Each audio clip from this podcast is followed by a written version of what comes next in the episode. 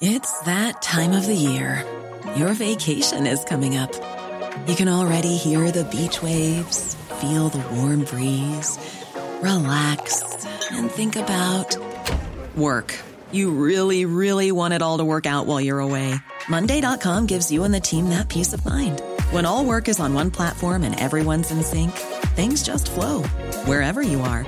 Tap the banner to go to Monday.com.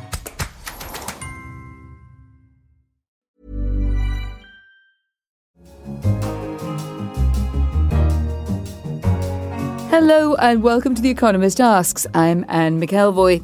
And this week we're asking how do you make people laugh? My guest today has his own techniques. What people call dark and despairing, I call funny, says David Sedaris. In his often melancholy, sometimes savage stories about the oddities of everyday life, his pen holds enough acid for everyone, from his own family to Donald Trump. I haven't got the slightest idea how to change people, he writes, but still I keep a long list of prospective candidates, just in case I should ever figure it out. And savagery leavened by wit does sell. His many books, including Squirrel Seeks Chipmunk and Theft by Finding, have sold 10 million copies in 25 languages. His readings of them have been nominated for Grammy Awards for Comedy and Spoken Word. David Sedaris, welcome to The Economist Asks. Oh, thank you for having me. So you're routinely called America's greatest living humorist, which is quite the accolade, or is it a burden? Gosh, I never read anything about myself, so I wasn't aware of that. But I, I, I used to not like the term humorist, but I think I aged into it. You know, I always thought, oh, if you were a humorist, you had a cardigan with patches on the elbows. And now I do. You've got an interesting backstory. Everyone who writes and performs comedy puts their own life into it. But yours was quite tough. You dropped out of college a lot of times. You did a lot of menial jobs. Good fodder, or was it just the path to fame? I never had any skills. I mean, I still don't. Like, I just type with one finger and I never learned to drive. So I kind of had to take the jobs that I took were pretty low level, but I, I wouldn't take any of it back. You know, I mean, I think it all it all worked out in the long run, and it was all, you know, it's all material, I suppose. Do you remember when you first made people laugh? Uh, I was in art school, and we had critiques, and so you would put your paintings up and talk about them, and people would talk as if they were speaking to a therapist. And I remember being surprised that and thinking, oh, they're not thinking of the rest of us as an audience they're just thinking of themselves. And so my paintings were nothing special, so I wrote a little comic monologue in the voice of a character explaining why his paintings weren't better, kind of blaming everyone around him. And people laughed, and I thought, oh, that feels much better than what I was doing before. You know, that felt better than anything. I'd been writing for seven years at that point, but I never showed any of it to anybody. Do you still feel any hesitation when you present writing? Or do you just know it's funny? I mean, I think when you're reading in front of an audience that's bought a ticket to come to see you, you've already won in a sense. It's different if you're reading in front of people who don't know who you are or who really don't want to be read to in the first place. That's that's the, the challenge. I mean, if you can make those people laugh, that's pretty good. You talk a lot about overheard conversations. I get the impression that your mind is like a kind of flypaper to which conversations that you hear, whether you're on the metro or walking about, stick in your mind. Do you collect bits of material from other people consciously, or does it just fly into your brain and out into the page? I mean, I keep a notebook in my pocket, so when I hear something, um, you know, there was a man yesterday who I saw, and his mother was bent over with osteoporosis, and he was helping her at the train station. And just the way that he spoke to her and the way that he called her mother. He didn't call her mom, but he called her mother. And, oh, let's just get you comfortable, mother. You know, I was all up in that, you know, like standing close. I just wanted to hear what that sounded like, you know, a dutiful son. It was beautiful. But any kind of craziness, I'll go stand near or, oh, you know, nothing's more exciting to me. I remember my boyfriend and I were in a restaurant. And we had a fight in a restaurant, and, and I told him beforehand. I said, "I don't want you to come with me. Like I'm mad at you right now. Just let me go alone." But instead, he came with me, and we had a fight in a restaurant. And there was a guy, a single person behind us at the table behind us. And I thought, that's what I live for. You know, you're going to go out to eat and you're going to have be privy to a couple fighting. Because if you're with somebody else, you don't notice it so much. But when you're alone, that's when you really. There's something particularly excruciating about having an argument in a restaurant. I was in, in the worst. That's an example, actually. I was going to ask you if you felt that your kind of, of humour always comes in some way from pain or conflict that's then gone through a, a process that becomes funny. I mean, a lot of quite often something awful will happen to me, and then I just think one day this will be funny, and on that day I'll write about it. One thing that stands out is that uh, when I first moved to Paris, I got a kidney stone, and so I went to the hospital, and they told me to they took care of it and told me to come back in a week for some tests. So I returned a week later, and the nurse led me to a dressing room, and I knew undress to your underpants. I knew that term from a medical French book that I had. But then she said, oh, and I said, what? And she said, oh, you can only ask twice. You can only say what twice. So I go into a dressing room, and there are two doors leading out of it. And I undress to my underpants and I walk out that door, and there's a little waiting room, and I sit there in my underpants, which are briefs, right? And then I'm sitting there, and then this couple comes in, fully dressed, and takes a seat. And then some other people come in, fully dressed, and they take seats. And I am the only person in his underpants in that room. And I'm thinking, oh, she must have said something about a robe and she must have said something about the other door. But I feel like if I get up and return to the dressing room, I'll look like a fool. It's got so sort instead, of Monsieur Hulot kind of quality to this scene, hasn't it? And I, am not comfortable at all, like with my shirt off, let alone my pants off. And I just remember sitting there thinking, one day this will be funny. Today's not that day, but the day will come when it is funny to me. And that's an example to me, partly because you told me it takes place in, in French, this story, thinking of Monsieur Hulot and the, the, dream, the awful comic dream we've all had about sitting there in our underpants or undergarments and uh, everyone else being fully clothed. Is that something that you, think we all have a kind of Freudian base soup of humour, or is it very different across cultures? I mean, you know, France, you know, Britain, you know, America. Do we find the same things funny?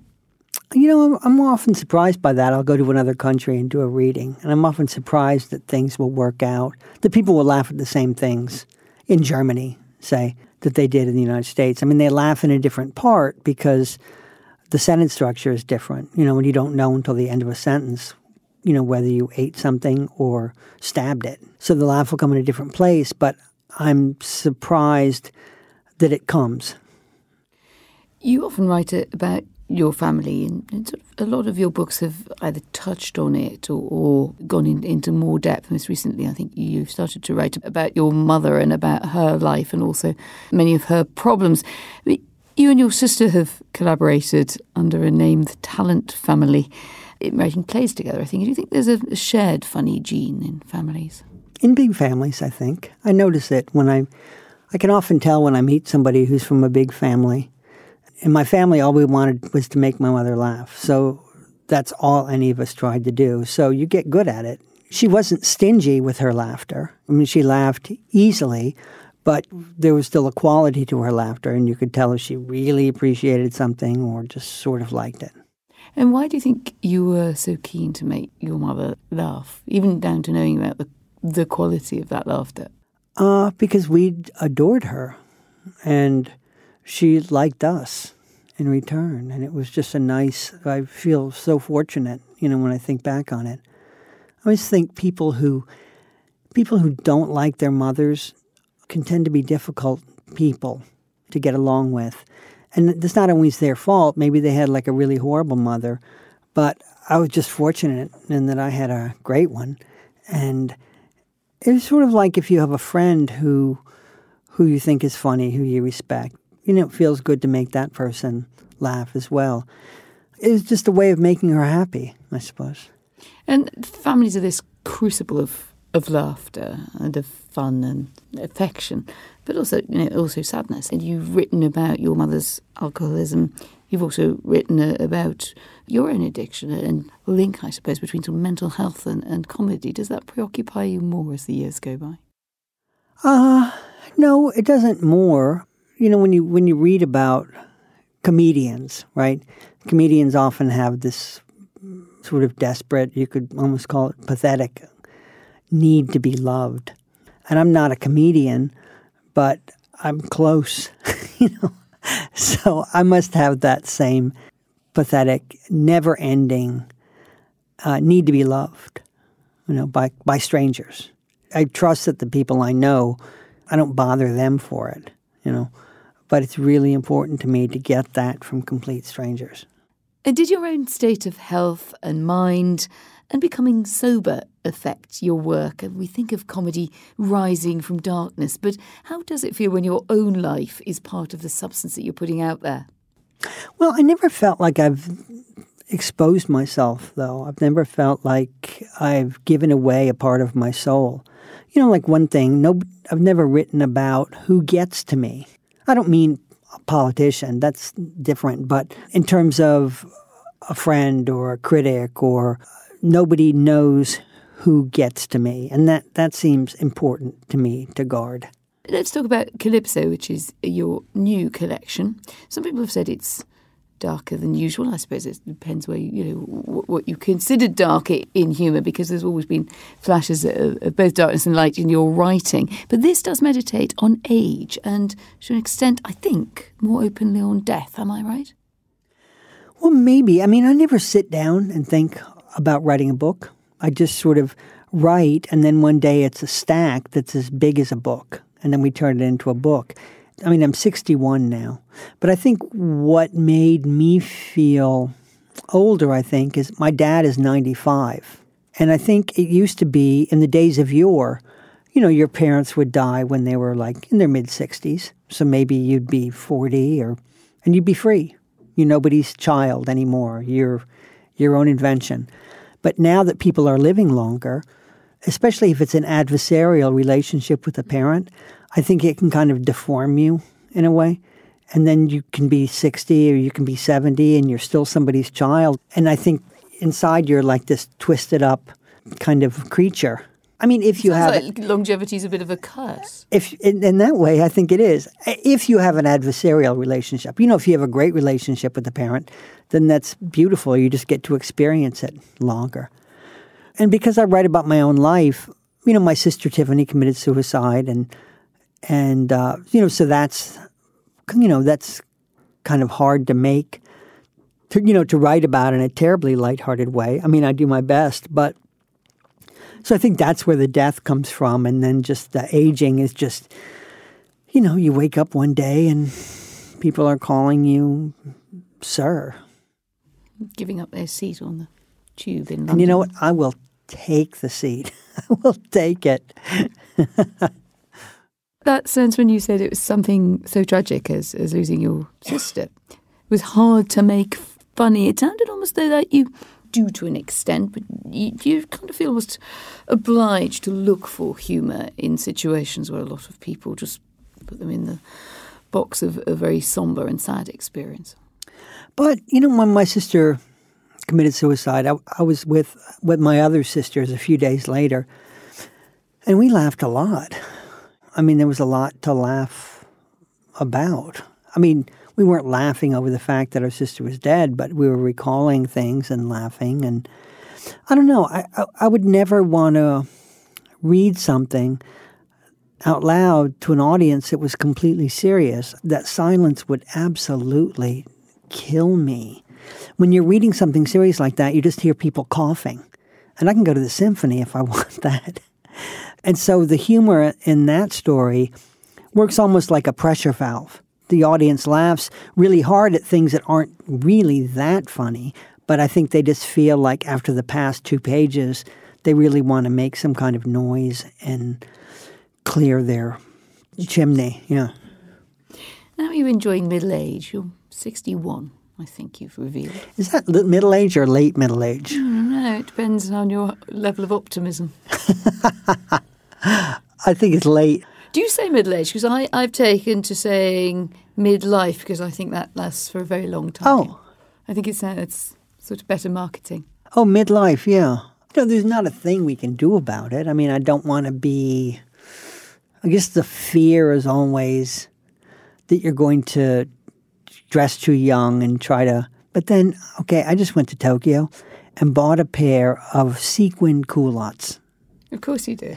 Sequin culottes. And then I tell myself, well, that's not dressing young. It's not like you see young people wearing sequin culottes. You don't see anybody wearing sequin culottes. So it's not dressing young, it's just dressing crazy. And where are you going to wear your sequined culottes? They're hard to travel with. So I'm going to wear them on my tour that I have coming up. I, I have shows in London, so I'm going to wear my culottes, my sequin culottes in London on stage. At least they're going to get the audience they clearly deserve. Um,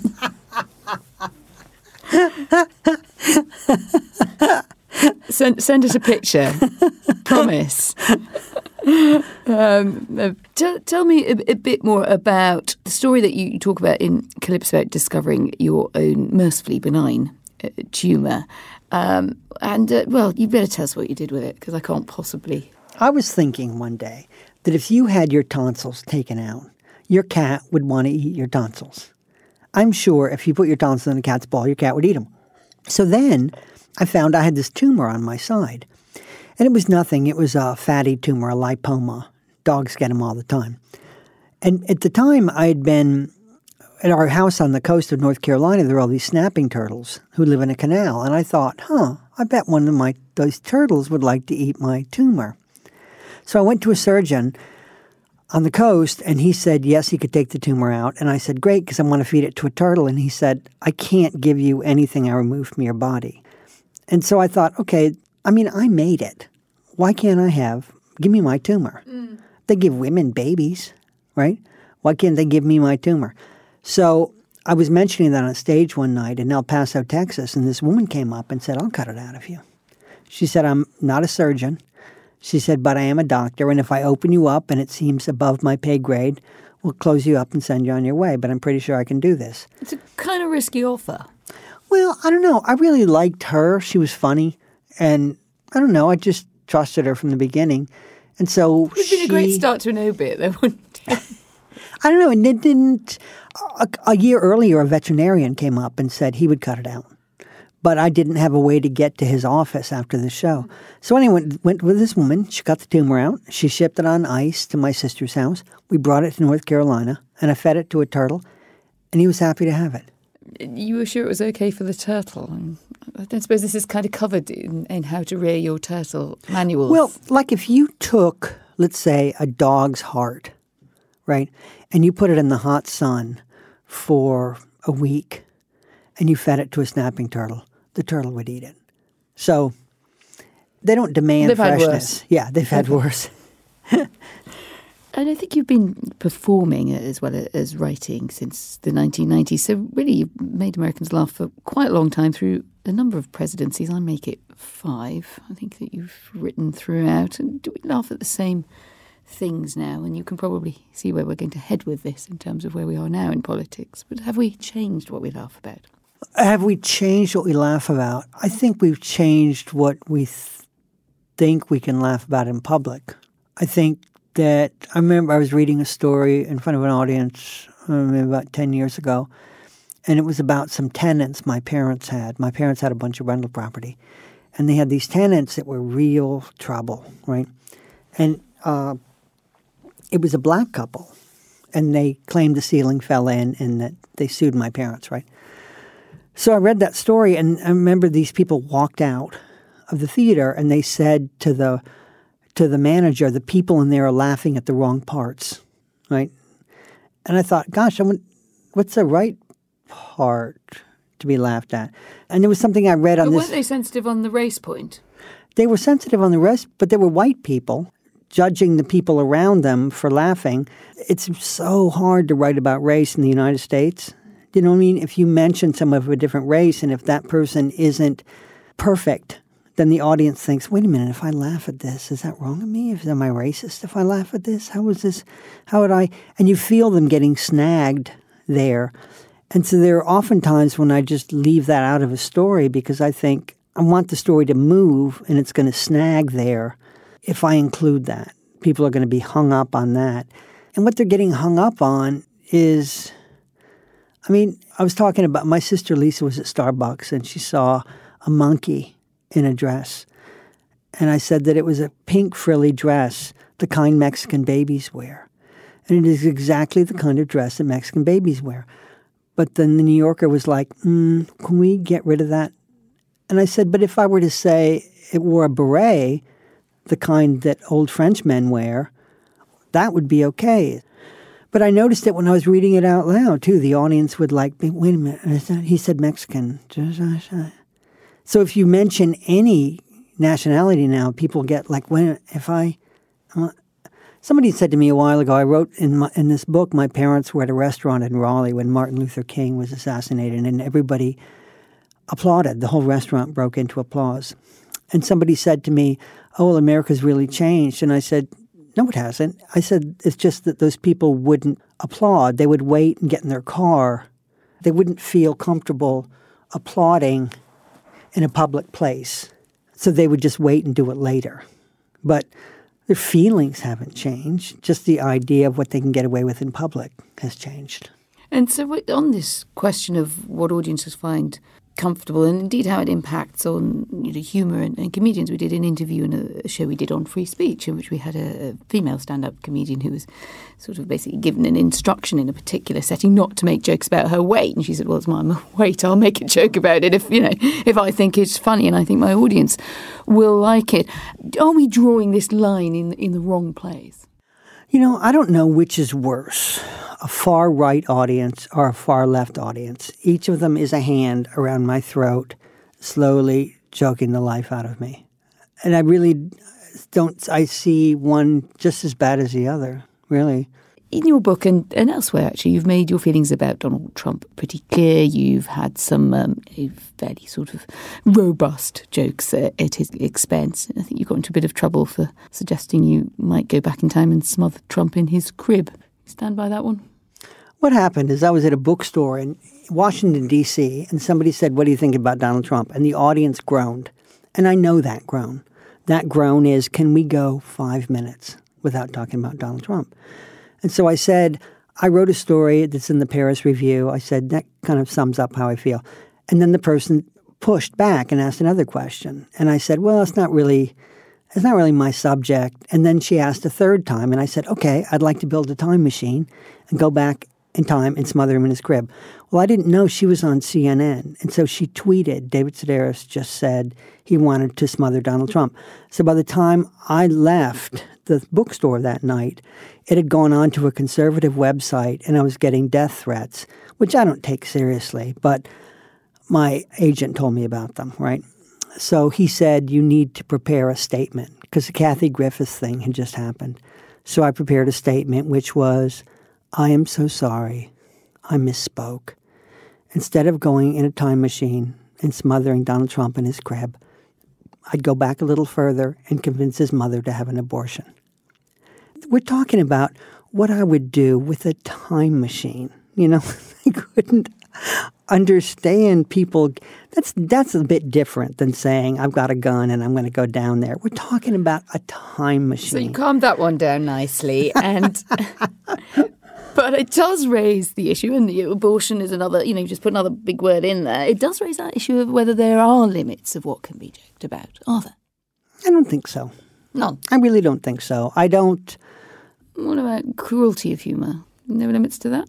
I see. You know, when people attacked that Michelle Wolf for her White House correspondence thing and said she was being cruel, it was her job to be cruel.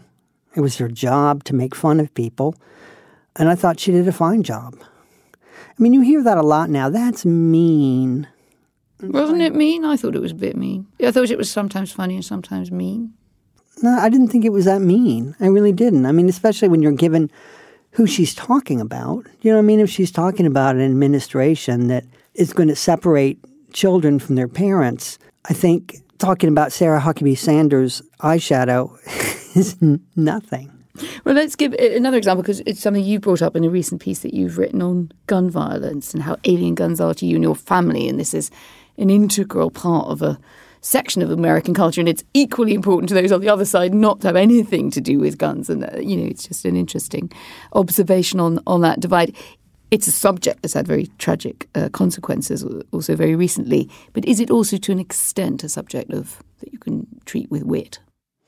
Well, you know, the gun thing was interesting because I wrote an essay, and it's I have it in the New Yorker, and it's about I went to a firing range with my sister Lisa in 2012, and we had to take a gun safety course, and then we had like 10 minutes to shoot, and after about two or three minutes, my sister and I were ready to leave. It was just boring, and so that's all I basically say in this essay is. It meant nothing to me. And so it's just interesting to me that you've got this whole other segment of society that absolutely they stockpile weapons. And it just means everything to them to go out there and shoot up a toaster oven. But it never occurred to me that my audience would have guns. You know, I always sign books before every show, and I would say to people, Do you have a gun? Yeah, I have a gun. Yeah, I have a gun. Yeah, I have a gun. You know, it was my father left it to me in his will, or my sister gave it to me for my birthday. So it wasn't the majority of people who had guns, but a fair number of them did have guns. I always like Bill Maher I think he's pretty funny, and he was saying how the you know people who do have guns in America, their fear was that Obama was going to come and melt down their guns to make Tony Awards. That's exactly what I would like to do. David Sedaris, thank you very much for joining us. It was a great pleasure. Thank you. Very good. Do You listen to our podcast, by the way? No. Oh, That's about time, isn't it? It is about time. What's it called?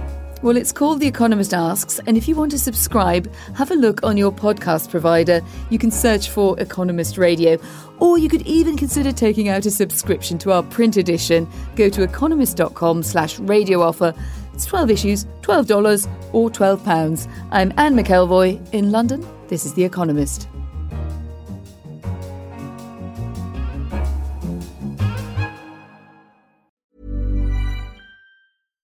Hey, it's Paige DeSorbo from Giggly Squad. High quality fashion without the price tag. Say hello to Quince. I'm snagging high-end essentials like cozy cashmere sweaters, sleek leather jackets, fine jewelry, and so much more. With Quince being 50 to 80% less than similar brands. And they partner with factories that prioritize safe, ethical, and responsible manufacturing. I love that. Luxury quality within reach. Go to quince.com slash style to get free shipping and 365 day returns on your next order. Quince.com slash style.